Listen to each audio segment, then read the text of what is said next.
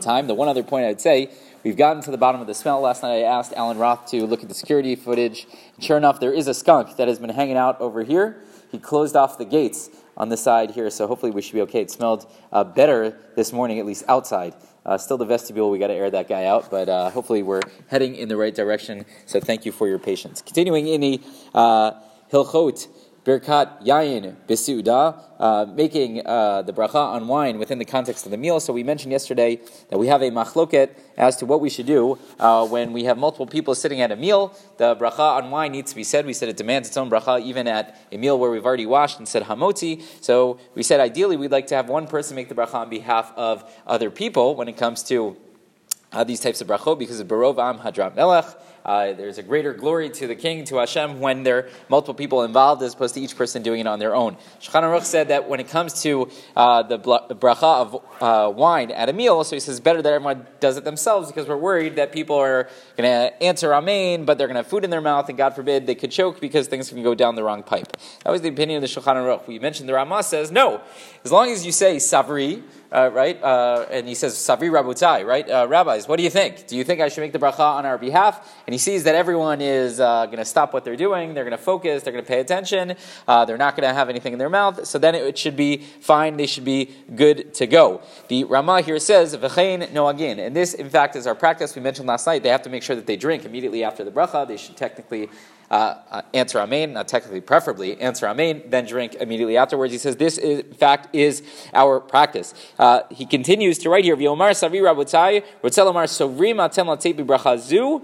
yomar birashut rabotai. He says that we should spe- specifically say savri, which indicates, uh, like, what do you guys think, right? What is your svara? What's your opinion? Do you think I should make the bracha on behalf of everyone? And again, that's a key to everyone, stop what I'm doing, focus, make sure I've swallowed everything, right? And then when they, uh, you know, give you the nod, so to speak, you get to uh, continue make that bracha. He says we don't say birashut. We don't say, "Do I have your permission?"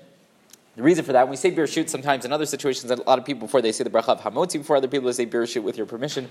Here uh, we say it's better not to just ask for permission because then they might think like, do you guys mind if I say this bracha out loud? And right, people might not uh, be locked into uh, as to what is going on. Therefore, we say specifically savri. That's like the code for what do you guys think about me making the bracha on your behalf, and that way it's much safer. We don't have to say, uh, or we should not say birashut. He continues that avachein kol makom shvarchin ala yayin mishum birkat yayin shebetoch hasuda birashut ella savri mitam And he says the same is going to be true any other time. I'm going to be saying a bracha on wine within the context of a meal. So let's say, for example, uh, Havdalah, if you're going to have a meal afterwards, Kiddush, which we know you always have a meal afterwards. So there also, we always say savri.